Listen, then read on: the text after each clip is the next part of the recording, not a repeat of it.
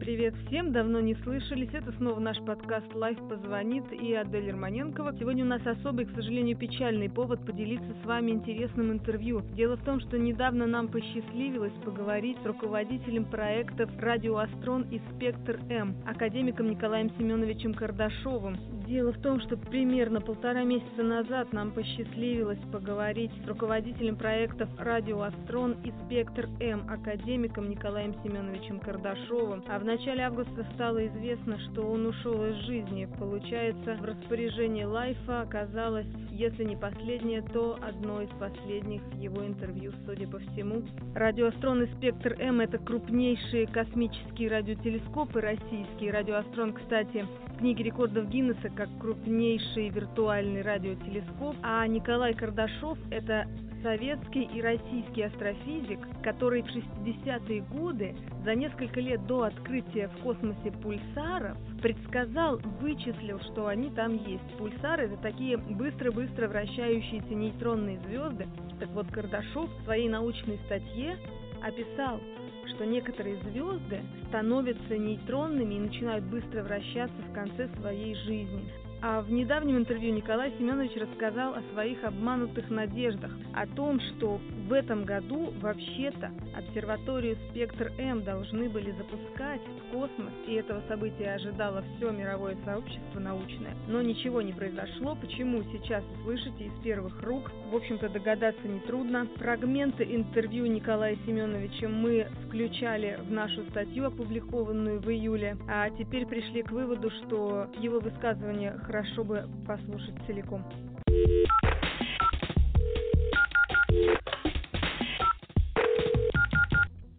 Исследования эти ведутся. У нас такого рода исследования экспериментально сейчас не проводятся практически, потому что еще не создана специальная аппаратура для поиска. Пробные поиски проводились на э, радиотелескопе «Радиоастрон», и некоторые отдельные программы тоже проводятся. Поиск радиосигналов на наземном радиотелескопе на Северном Кавказе Ротан. Это обсерватория на Северном Кавказе, Академия наук. Но некоторые, это очень небольшие отдельные исследования проводятся. Основные исследования предполагается провести с помощью космической обсерватории «Миллиметрон». Там заложена большая и очень интересная программа. В эту программу включается два метода поиска внеземных цивилизаций. Во-первых, поиск просто проявления жизни на космических объектах. Во-вторых, поиск возможных сигналов от внеземных цивилизаций, в основном в миллиметровом и субмиллиметровом диапазоне. Ну и, наконец,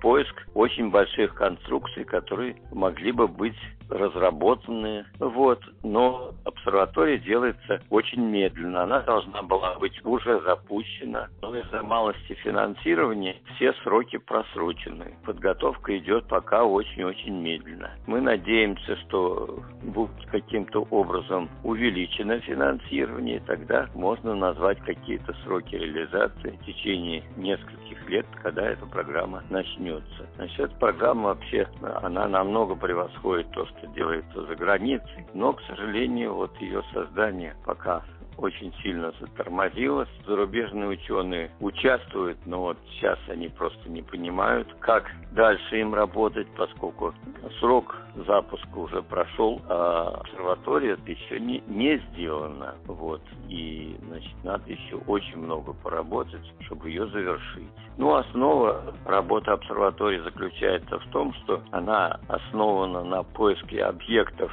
в космосе, состоящих из твердого тела. И вот э, физика такова, что все объекты, состоящие из твердого тела, независимо от того, что это, газ, пыль, астероиды, планеты или астроинженерные конструкции, все излучает в основном в инфракрасном, субмиллиметровом и миллиметровом диапазонах. Ну и дальше здесь, значит, вот несколько типов разных приемников делается, которые будут анализировать принимаемые сигналы в разных направлениях и говорить о том, что это такое. Практически обнаружено, что в инфракрасном диапазоне действительно имеется огромное количество неизвестных до сих пор объектов, конкретно эти объекты. Наблюдается, видно, что их много, но каталоги даже не составлены, их только самых ярких объектов есть каталоги. Дальше нужно уже конкретно изучать их спектр излучения, их форму, их переменность, и тогда можно будет сказать, что мы что-то обнаружили и дальше проводить эти исследования. Надеемся,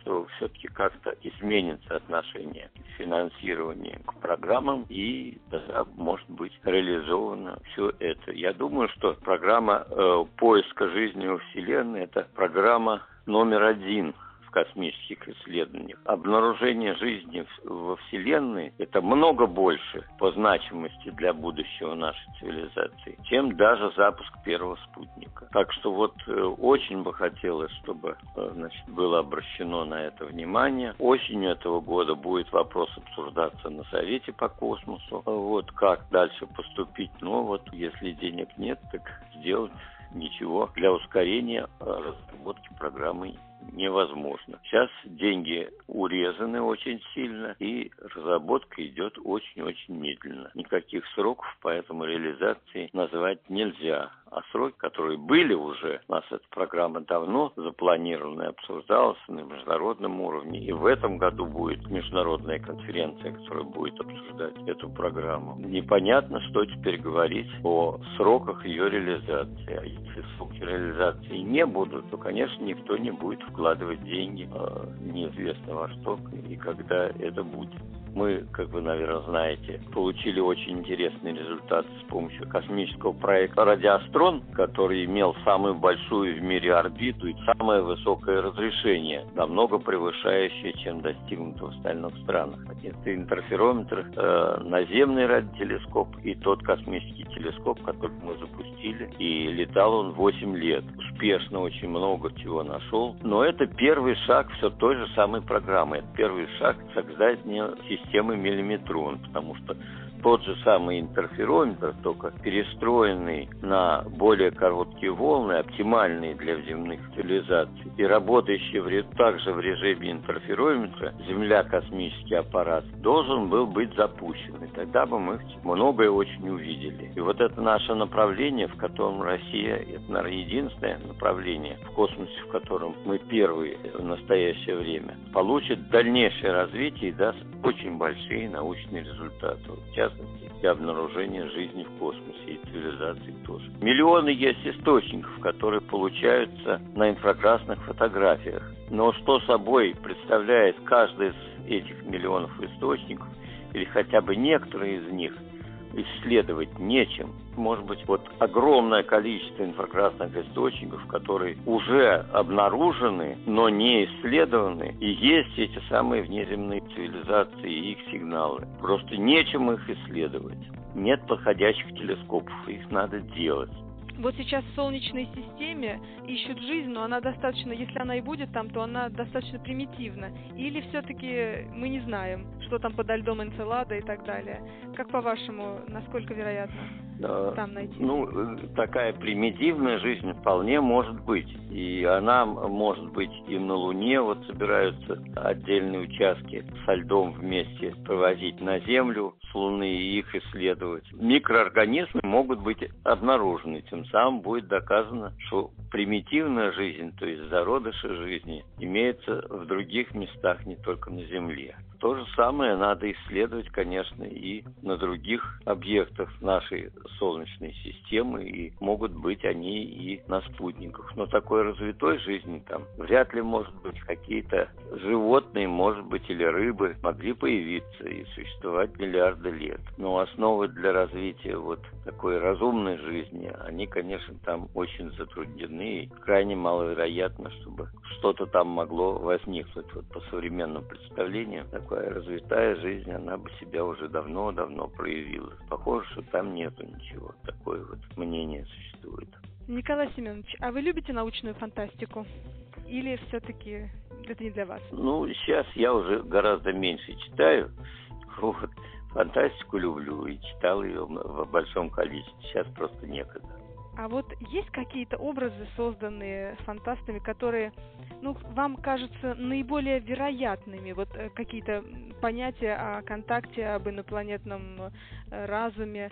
Вот что вы считаете из, из описанного наиболее ожидаемым? Нет, я такого сказать не могу. К сожалению, значит, нет такого, чтобы это как-то совпадало тем, чего я ожидаю. Потому что по научным данным астрономии должны быть, если они сами себя не уничтожают, цивилизации старше нашей на миллиарды лет. А что из себя будет представлять через миллиард лет наша цивилизация, кроме самоубийства, представить очень-очень трудно. Это, так сказать, мы не знаем тех законов, на которых они могут дальше развиваться, опираться. Не надо думать, что все физические законы и законы биологические уже открыты подавляющее большинство не открыты, и поэтому как все это будет выглядеть, очень-очень неопределенно и прогнозировать трудно. Николай Семенович, спасибо вам огромное. Спасибо, успехов. Всего доброго, успехов вам.